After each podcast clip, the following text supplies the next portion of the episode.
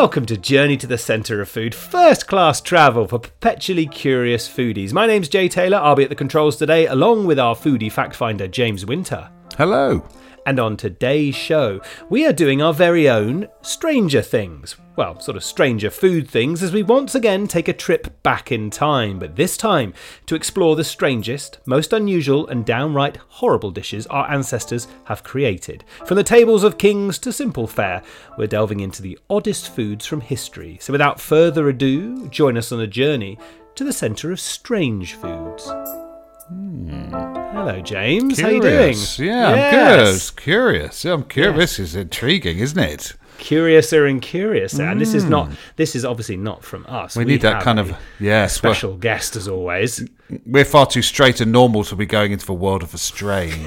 Should we give him his intro? yeah, right, striding through the mists of time once again, whip and hat in hand, he is the time travelling food historian who has a spoon in all the greatest historical kitchens for the past millennia, the Indiana Jones of the food world, and a man who has his own catchphrase. James, you can't say Meltonville without saying, mmm, it's Marc Meltonville. Hello, Marc. Hello there. That's getting camper and camper every week. oh, we'll have some music under it. Thank you. I, I, I look forward to your musical choice.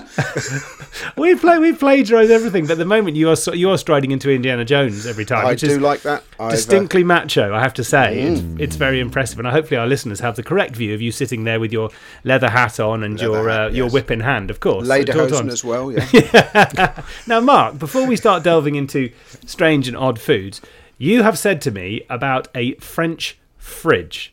This is what he said to me. He said the saga of the French fridge, and he's told me nothing more. So, what on earth is going on? Um, without giving too much away about where, where I abode, I uh, I do happen to live in a small village in Normandy a lot of the time.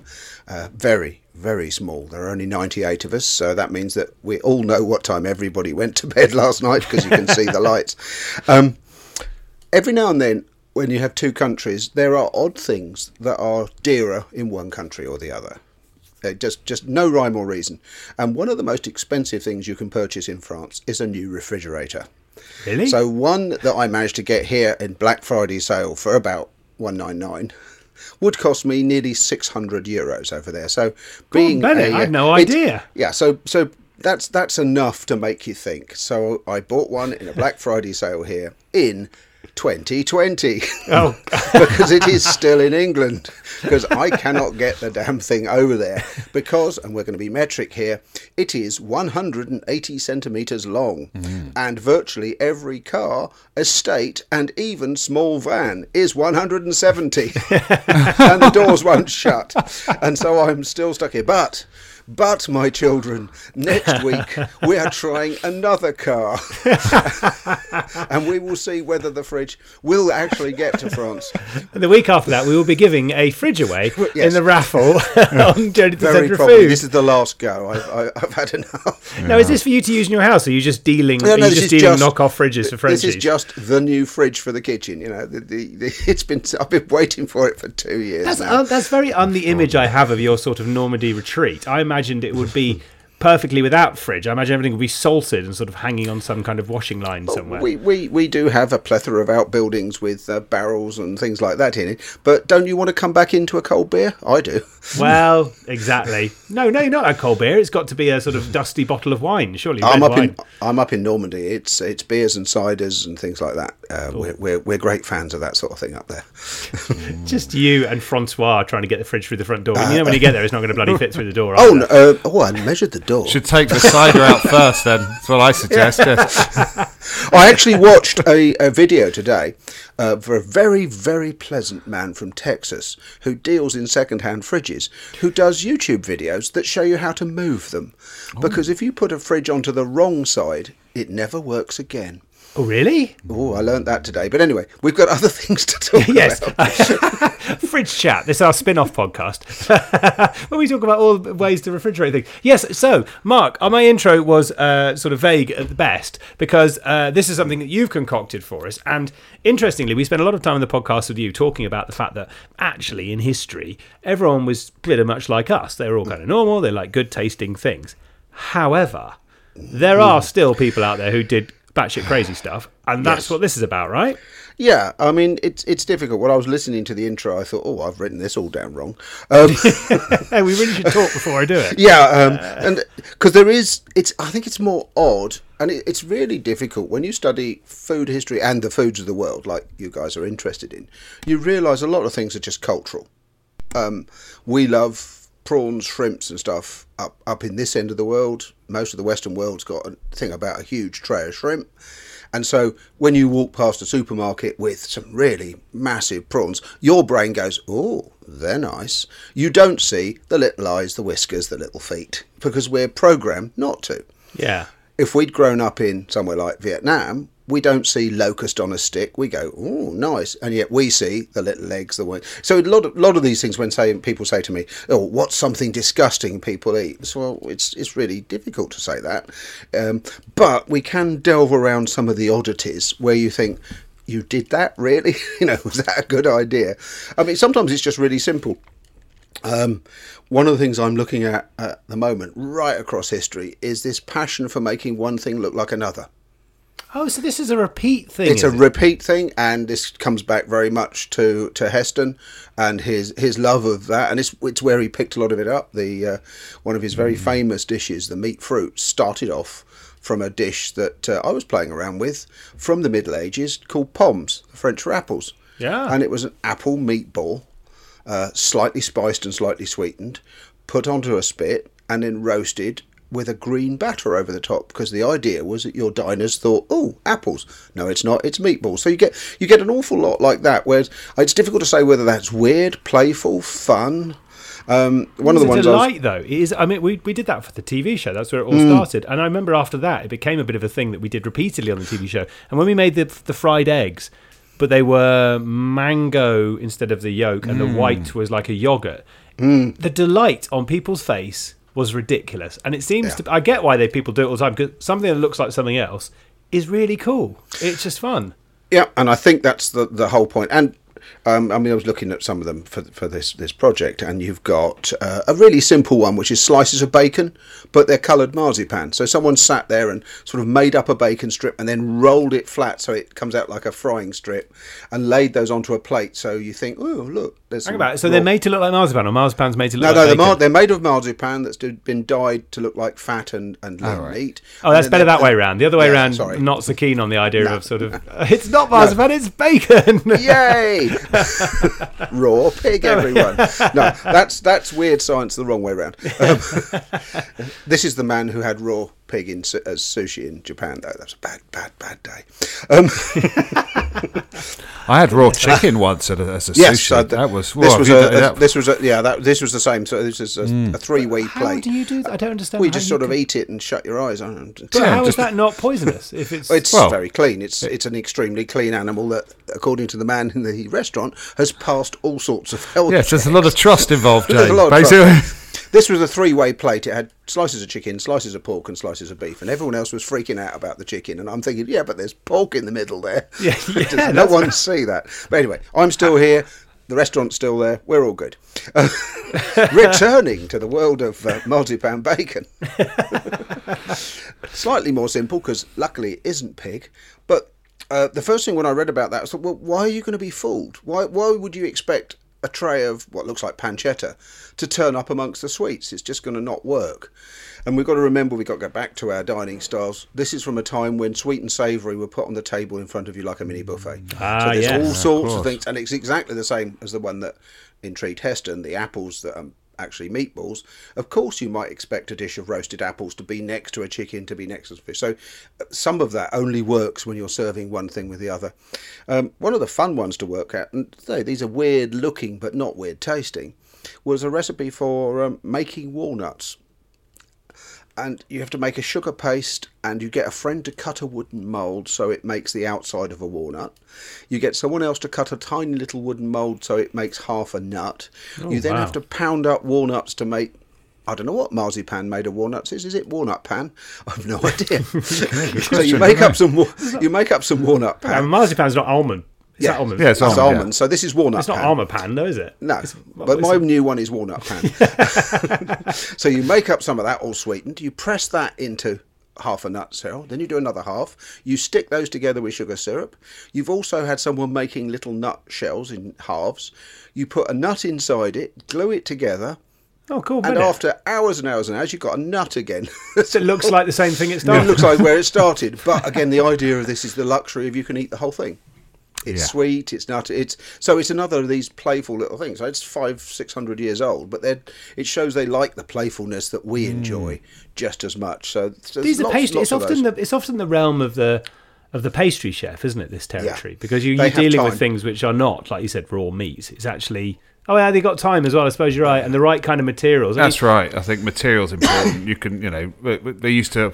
Carême always referred to pastry as a form of architecture. Yes. I mean, it was about art. It was about deception and, and creating things. And I guess yes, you can manipulate your your Yeah, he buttery reckoned, wasn't pastry. he didn't reckon architecture was the highest art, and therefore pastry was the highest art in the kitchen or something. Yeah. Mostly because he was a pastry chef. I think you'll find it. That's a bit- But also, the cakes that are too architectural, as we've found, are taste rubbish. The be- the mm. bigger and more fancy the kind of design, the, the, the harder it is to eat because to hold the things up when you're actually getting structure with it, you need an awfully lot more structural stuff. It's not Hmm. light and delicate, is it, to hold up this own weight? And have you seen that? There's a bit of a craze now. I think there was even a show eventually on Netflix called "Is This Cake," where basically Love it. I've watched the Japanese original. I actually pitched Yes. the spin off to Netflix as well. Right, we didn't get it. Because the Japanese one is amazing. They're so funny when they bring out like a shoe. shoe. And- and And, they they, have to that. bite it. They, they put, have to put it in their mouth and they oh. bite it. And it's only at that point do you realise if it's real or not. It's really, really cool. Oh, you've eaten your shoe again. Yeah, yeah, and they're all kind of in on it. So they pull these Yeah. amazing. They put the shoe in their mouth and they pull this amazing face, like, "Oh, it's not good. It's not good. Oh, it's cake." It's, Oh, yeah, it's very. But does it taste nice? I wonder. I wonder mm, if we the don't know. cakes. Yeah, exactly. That's that, that was my point. I guess they look incredible, but you know, yeah. So you, to you make get them work and properly. lots and lots. You get lots like that, and and it was only reading this week that I realised that also this can backfire. Now I was reading backwards and backwards. I've got back as far. I'm back to classical Rome at the moment, reading up on that, and it looks like they did the same. They talk about carving meats out of gourds, and so, so you're making vegetables look like pieces of chicken. Uh, and um, this writer, I think it's Martial, says, "In came this dish of peacock's eggs, which obviously apparently very nice. And everyone goes, wow. And then when they took one each and bit into it, it wasn't. It was pastry with some filling. Now, again, I'm thinking, oh, that's really cool. Well done. He doesn't like it. Why? I'd never thought of it the other way. This is just pastry. I wanted peacock eggs. They want an Peacock- actual peacock egg. Yeah, yeah. peacock eggs are really expensive. Yeah. These weren't. You've just got some pastry chef to knock up something that That's looks like it. And he's saying the same about Tough the carved crowd. vegetables. He's going, yeah, but that's just a vegetable. That costs nothing. Where's my meat? So I never thought about it that way round. That you're going to have to fool, but it's got to be better than the real thing. I guess that's Yeah, it, isn't this it? one That's the skill, work. the real skill, pulling that Yeah. off, so that what's what you'd create is is absolutely delicious. And not just a carved radish next to it in, Yeah. China, in Chinatown. I've What do I do? this Do I ra- eat this? do I not eat this? I'm never quite sure. It's kind of like a gut how fancy. drunk you are. Yeah, exactly. I think that's curious though, isn't it? Because they must have had paints, some kind of edible paint. Oh, well, when I say edible, I Uh, say yeah, edible some paint. are, some aren't. yeah, it's probably a little bit more Victorian in their approach to it. Yeah, right. the, the the lists of sugar paints mostly work. Uh, some are. Well, I was always told that I, I have trouble telling the difference between edible and non-toxic because I'm not that fussy. You have one of those bellies though. If you're Yeah, trying I- historical food, then yeah, yeah, it really doesn't bother me. Um, but um, the most of the paints are right. They're they're earth color. They're um, uh, vegetable pigments. So you use things like cabbages reduced down for green, uh, cochineal, little cochineal beetles for red. You use um, the only two difficult ones are blue. Which is always a difficult colour with food. You don't expect things to be blue very often. blueberries, blueberries wouldn't do. Yeah, they're they're, Blueberries? they're they're a happy little American import. We didn't it, and they're they're purple. Really, let's face it, they're a type of purple. Um, blue. The best way of getting a blue food colouring was to grind down stones, the lapis lazuli. So that's not a good idea. Grind So down what? Grind down lapis lapis lazuli, the blue stone that's used in um, um, mostly Far Asian Afghani jewellery. That bright. Oh, you do mean stone? When you said stone, Oh, yeah, I, I meant meant like stone. stones out of fruit. Then you mean no, actual no, no, stones? No, just grind the stone down. It'll make your sugar blue. Probably not the best thing to eat. Goodness me. Mostly because it's stone. It's not going to hurt you, but it's just not a very good idea. Um, in in my um, uh, the cupboard that uh, no one goes in, my, my special cupboard in the kitchen that's got all the uh, weird the weird stuff that's turned up over the years. cupboard? Metal. Uh, there's powdered coral in there. That's another colouring. Ooh, and what uh, colour pow- would that be then? What colour would Well, the it's sort coral- of pinky colour. it's Pink, also it's also meant to go into drinks, and I've also got a box of powdered pearl. So freshwater pearls powdered, but that's more meant to be good for you. That's a medicinal end. Oh, Marc. So- I'm, I'm inviting us. We're going to come to your house and do a podcast What's- with From your the- cupboard. see- We're going in the cupboard. cupboard. The cupboard would with the stuff that came back from Asia. Can we, can we have some coral? But, uh, what about um, why is it that raspberry is always blue when it comes to things like lo- ice lollies? Why are the raspberry flavoured ones blue? Was someone Well, decided? I, can offer a very vague theory before Marc tells us probably the truth. When you put when you put raspberry sauce into baking products, so if you want to f- make a cake um, and you add raspberry sauce, when you bake it, it does go blue. Ah, I did not know that. See, Ah, I've that's really A kind of bluey colour. Well, uh, we found it. ve- ve- I was trying to make a Battenberg without using artificial colouring, uh, and we tried all Need some sorts coral. of things. Need some coral for that. Well, it was impossible, really. I mean, in the end, to you know, to, to, to not use artificial colourings. I don't know why we bothered that much, but we were trying, and so it kept coming out blue. You know, so that's when I put the two things together because I've always wondered why raspberry is blue, but then I always wonder why cheese and onion crisp can be green or blue, depending on what Uh, brand. All was those there- things. Was Yeah. there not? And I think it was when I was young. Didn't they change the packet colour? You're completely right. They green did. and blue were swapped round. Blue used to be cheese and onion, and green was salt and vinegar, and it caused an absolute uproar because people's brains didn't like it. Yeah, 'Cause- but even for Golden Wonder, weren't Golden Wonder the other way around though? I knew there was something that they, they and, changed and the Walkers colour, were, were one way, and, and Golden Wonder everybody were the thought other. they didn't taste right. Hmm. Yeah, they don't Golden taste Wonder's right. gone now, right? They're no longer a thing. I haven't They seen were Golden really Wonder. greasy, so I'm not surprised. They were, yeah, they were. they Because you can still get blue if you go for like you know the like really really strong sort of knockoff like um uh, salt and vinegar stick ones. They're still in blue packets and and Oh, good squares. Oh, squares even the- and discos. They're all blue. what for, for cheese and onion flavour? No, or for salt, and vinegar. Salt and vinegar Right. should salt and vinegar should be blue, but we've Walkers have made it green, right? And we're sort of a bit, bit used to. Oh, also, salt and vinegar hula hoops. See, I'm onto a thing here. Salt and vinegar hula hoops are blue. A blue. Salt and vinegar Cheese and onion McCoys. again, yeah. Salt and vinegar McCoys are blue. Yeah, but cheese are green. That's right. Yeah. So this is all. There's basically the, code, the coding tells you what to expect, because I mean we've we've all done the uh, the various experiments. If you put green food colouring in milk, it tastes of mint, because your brain has decided it does does. it? Yeah, Oh, I've got to for most that. people, Oh, for most people, if most people, you do a t- couple of drops of green food colouring into milk and say what flavour's this. You've already programmed them to look for a flavour, and the green tells them it's mint. Does it have a flavour? Does green food colouring actually have a flavour? No, no, not at all. But they're convinced that this must be mint because it looks like mint flavoured. What do they something. make it of? What do they make food colouring of? That's another episode entirely. no Well, idea. yeah. No idea. No longer coral and, and beetles. I think most of them are fairly vegetal, from your point. they're they're veg- Marc, veg- but they're- they're veg-based, sort of sort of green. because sort most you of know. them they've missed out. The, the cochineal is not used that much Anymore, uh, anymore. which- hmm. no, I went collecting cochineal beetles on a small island off Africa. That was good fun. What were you doing on a small island off I was Africa? collecting cochineal beetles. I was going to say went there for them. You needed That's to make what I a wanted to do.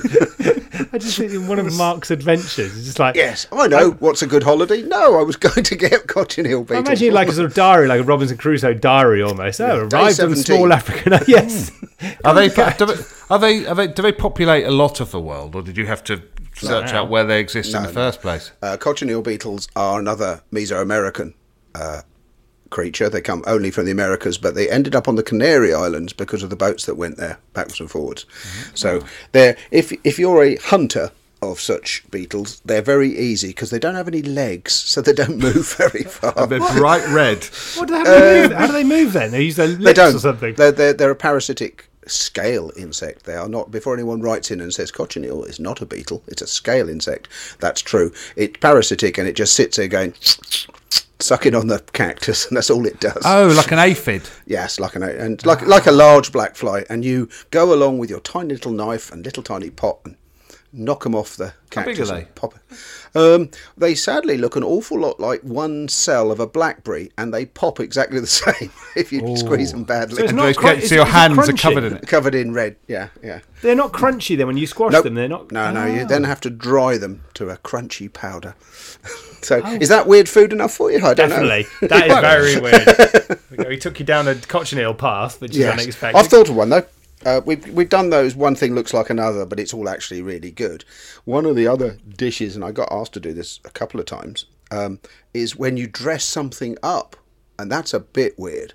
And one of the most famous dress dishes are swans or peacocks, done in the medieval style. Peacock I've done a couple of times, and the recipe tells you that the only way people are going to be impressed by a peacock being brought into your dining hall is if it looks like a peacock because if you if you roast it, it looks like a chicken or a duck. In fact, Right. it tastes like a chicken or a duck. Does it? I was curious about that. I wonder So what does. they tell you to do is you take your peacock, recently deceased, and you cut under the neck to cut the top of the head off, but leave the whole neck on the body.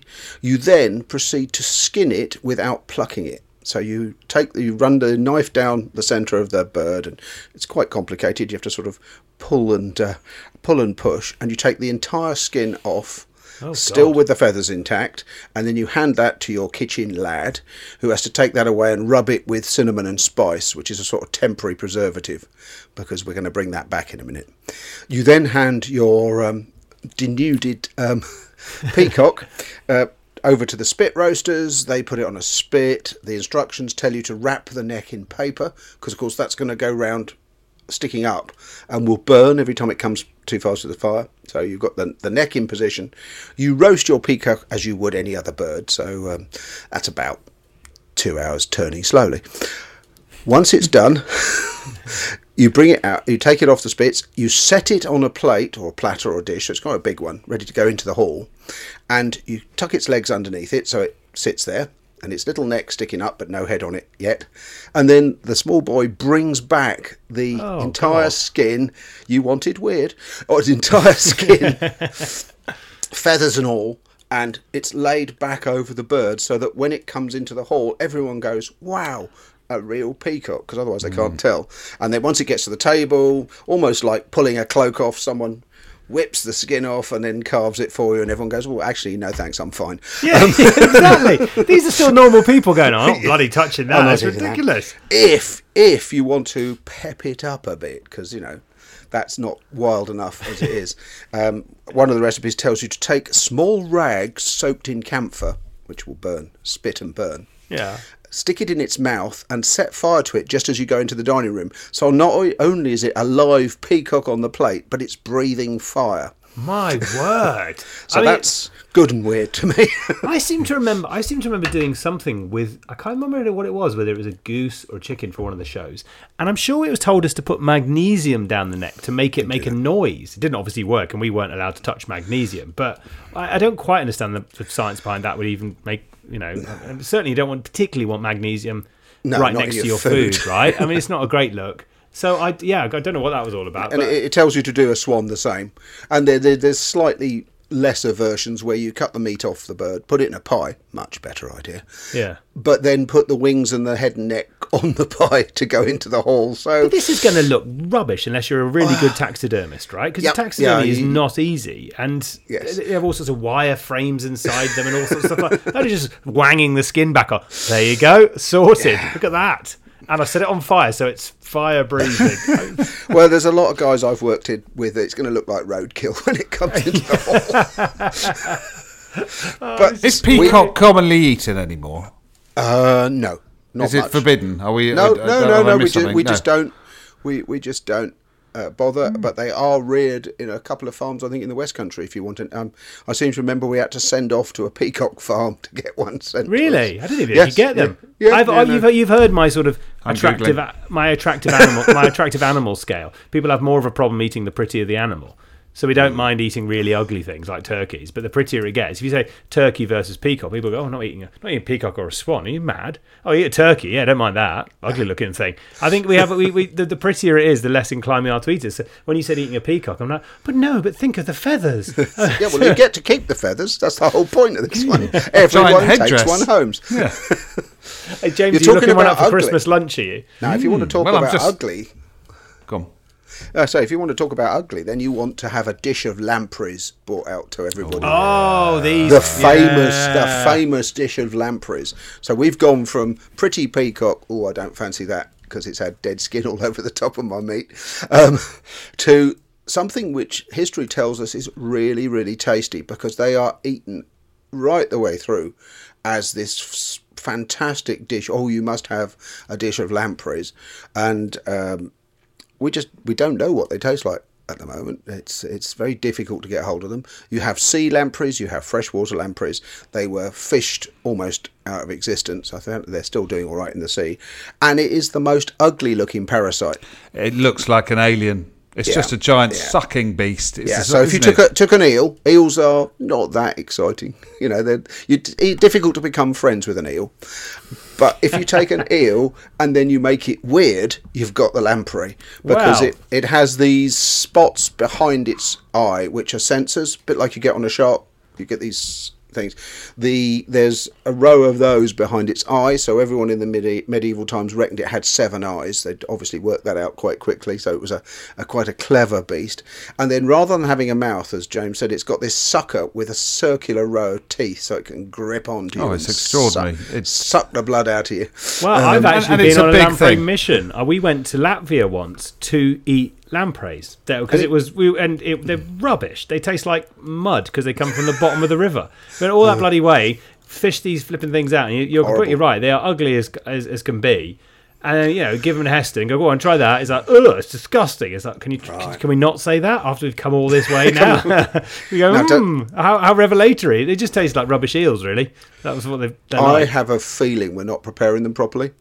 Um, there's a lot of things that taste muddy that shouldn't. When I was last asked to bake a pike, um, pike are huge. They sit in the lake. They're they're the river wolves. But they, if you talk to anyone who's caught them, a fisherman, if they caught a pike, they'll say, "Oh, don't eat that. It tastes muddy." Well, people used to clean live animals out in the past. So if you went to a large stately home, a castle, a palace, there'll be something called stew ponds out in the garden. They are cascading ponds that the water is pumped into or comes from a spring, goes through each pond and then goes back into the river. Your river fish turn up in barrels. So you've got your muddy pike and your lampreys that aren't doing too well. You tip them in there and they're fed things like oatmeal and clean food for a couple of weeks to Oh, clean the flavour out. So if you manage to get a clean pike, again, there's a company that doesn't, um, then it doesn't taste muddy. It tastes like nice fish. So I think we, we don't understand what makes these because I say the lampreys are supposed to be such a delicacy. They eat them uh, whenever possible. They're very expensive. They must be good because otherwise, why would you bother? If something's just Hmm. really expensive but not very nice, they're going to turn up once or twice as a show-off dish. Yeah. You don't see the peacock very often. It comes out, you know, twice a year to impress the foreign king. But they're eating the lampreys a lot. So, So how would they be good. cooked normally? They, mean, oh, um, instructions get a little bit vague, but apparently I'm to pick up a handful of hay before I pick up the lamprey because the um, the skin is so slippery. So you have to have a, a hand protected. Grab it. Some manuscripts said it can only be killed if you strike it with a stick on its tail. That's actually not true, but they weren't really paying attention. uh, a bit like eels, they aren't that easy to kill. You have to sort of thump them quite hard. Oh, really? Um, they, well, I think they're uh, quite low down the food chain, so die very slowly. It's not very nice. Eels aren't very nice like that. They they tend to hang on a bit. Right. If you've if, again if you've uh, seen them prepared in Japan, it's it's a bit um, a bit gacky. Oh, I didn't know this. well, They have a I think because they're a parasite. And I think they can't. They don't have bone. They're cartilaginous. They um. They have this sort of what they call a black stripe down the inside, which the chef is supposed to remove. So all of this uh, is pointing towards your your visit was not a very good lamprey. I'm afraid. well, here's how far how far they go. I mean, a Cat, Marc will know whether this is true or not, but I've just read on Wikipedia. Let's say um, that for the coronation of Elizabeth II, our current queen, in 1953, the pie for the coronation menu was a lamprey pie. Yeah, it's a royal thing. So yeah, it's, it's there on the list. They are. So I, I, I think we anyone who's tried them has ended up trying them badly, not very well prepared, not clean enough. Because it's it's it, it's just not going to be such a royal dish if it's not really really nice. Because they're not going to bother. Well, it's a good point. We ate it on the back of a fishing boat with a slightly swarthy chap who just whacked it on the head and gave us a bit. So that's Yeah, probably exactly. why it Thank wasn't you. the best. it wasn't wasn't filtered in a beautiful lake and then made into a beautiful pie. And how Uh, big was it, Jay? Was it sort of arm size? No, they're quite small. They're, they All this, this, these were oh, about seven, eight inches long. No, they should be full eel size. So you've got a piece of meat that's, I know, a couple of um, couple of inches, four or five or six centimeters across as a diameter. Oh God, no, it wasn't that big. Oh well, you were sold some funny Look at little you, like, well, no, loop. wouldn't have, that's a terrible lamprey. That is. Oh, who gave you that? Dodgy. Yeah, I'm afraid. Meltonville Emporium do only the best lampreys. Yeah, we do, we do quality stuff here. Um, we could also do, of course, the famous one from the nursery rhyme is the blackbird pie. Four and twenty yeah. blackbirds. Uh, that's another one that turns up quite a lot, especially in 17th century pie recipes. And this is back to this. There's lots of food on the table. We're all sat there. Uh, helping ourselves to roast uh, stews, and there's a selection of pies. And the best way of serving a 17th century pie, because we're helping ourselves, is for the kitchen staff to cut the lid off for you. So they go round just under the lid, so that when James reaches forward to take some pie, all he does is just lift the lid off like a like a hat. You- It's what you expect. Yeah. So this allows one of the pies on the table to have actually been baked empty and be filled with small birds, frogs, something like that. And that seems to have brought the house down. So I ah. reach forward. I'm, I'm bored with peacock. I open a little pie up. Up goes a load of doves. Everyone laughs. Well, what about Jeffrey Hudson? Do you remember Jeffrey? You know Jeffrey Hudson, the dwarf in the pie. oh, the, the- jumped out of the pie. Yeah, yeah. The jury's out on that one, isn't it? one, what one foot six inches tall. Apparently, this is Yeah. not not a fact I have off the top of my head. It's something I looked up. But yeah, he, he was um yeah he entertained the the royals by jumping out of pies and things, which is Lord Minimus, they called him. Good good work if you can get it. What do they call him? Lord. Lord Minimus. Minimus. Yes. There's, a, there's his portraits in the na- in, in the National Gallery or National Portrait Gallery. You know, yeah, he, he was quite a notable hmm. figure. Quite a celebrity at the time. I mean, I got a small voice saying, "Did you know there's 27 blackbirds in here as well?" Yes, exactly. you could have got the birds out first. we actually tried Don't the you bird. know who I am? we tried the birds in the pie on set once, and it was a nightmare because we got a bird trainer there, and he had trained doves. Uh, because we couldn't get you can't get trained blackbirds. Oh yeah. Well, too difficult to train those. but at one point he said, "Do you want me to spray them?" And he got out some car spray paint and volunteered to start spraying the pigeons. And we're like, "No, no, no, no, you're fine because you're going to spray them black." And then when he opened the pie. The bloody things didn't come out, did they? They just sat there, and he had to cut, lure them out, like of whacking the side. Come on, out you come! It was only a tiny set, so all they did was fly around and poo on everyone. It wasn't a massive success Right, as, um, as far as these things go. Sa- same problem when they invented the first clay pigeon shooting. Go on. Well, when they when in the uh, 18th century they came up with this idea of you not tramping around the woods, but someone actually setting it up in the garden so you can have a bit of lunch. All they thought of was having a basket of pigeons halfway down the lawn and a piece of rope that undid the the tie. And so did the which, lid. which is why you say pull because your servant pulls a bit of string, the lid comes open, and nothing happened because they sit in there. Yeah, they're not and that's no good at all. So, if you're really, really lucky, you'll find a, an etching of the next invention, which has got a sprung-loaded base. So when you pull the lid, it shoots the pigeons up in the air, them up in the That's amazing. And I always wonder why they shout pull. and then and then some chap works out that well, we don't actually need pigeons because it's not working very well. Yeah. Uh, and uh, so they start making them out of glass, full of feathers. These glass balls that shoot up in the air, full of feathers.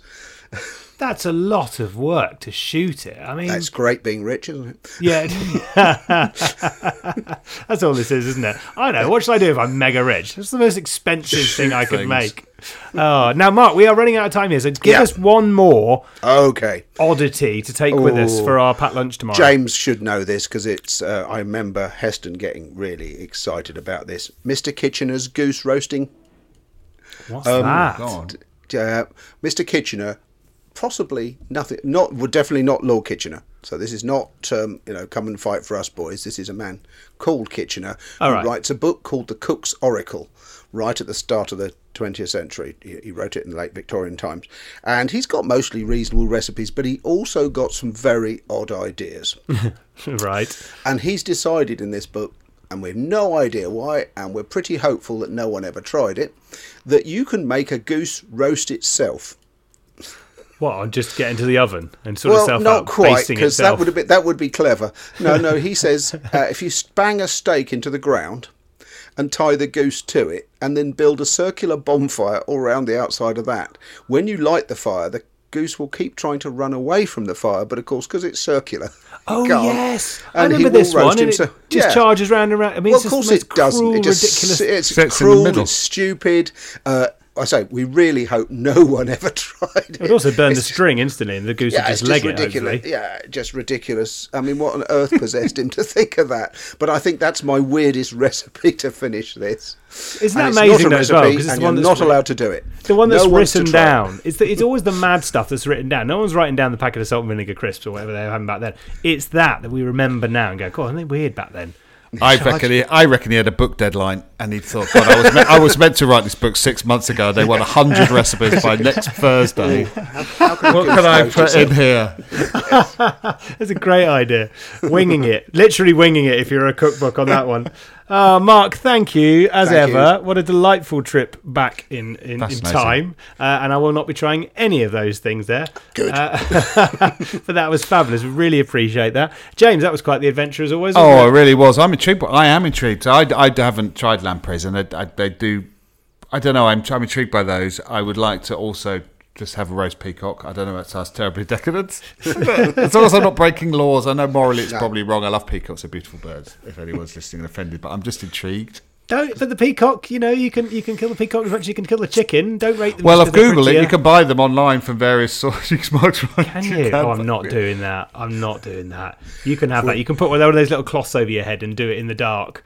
And If just we ever be- do this show as a live pop-up, try the dishes. I'm afraid that's coming in. Let's go. the fire-breathing peacock time. Cue the peacock. Uh, right. Well, on that on that note, and to all our listeners who are now calling the RSPCA, Yeah. um, I haven't bought one, by the way. Anyone listening, don't worry. I haven't clicked buy. yeah, exactly. And to all our peacock farmers out there, we really appreciate everything you do, uh, chaps. For this week, thank you ever so much. Speak to you again soon. Bye. Oh, goodbye.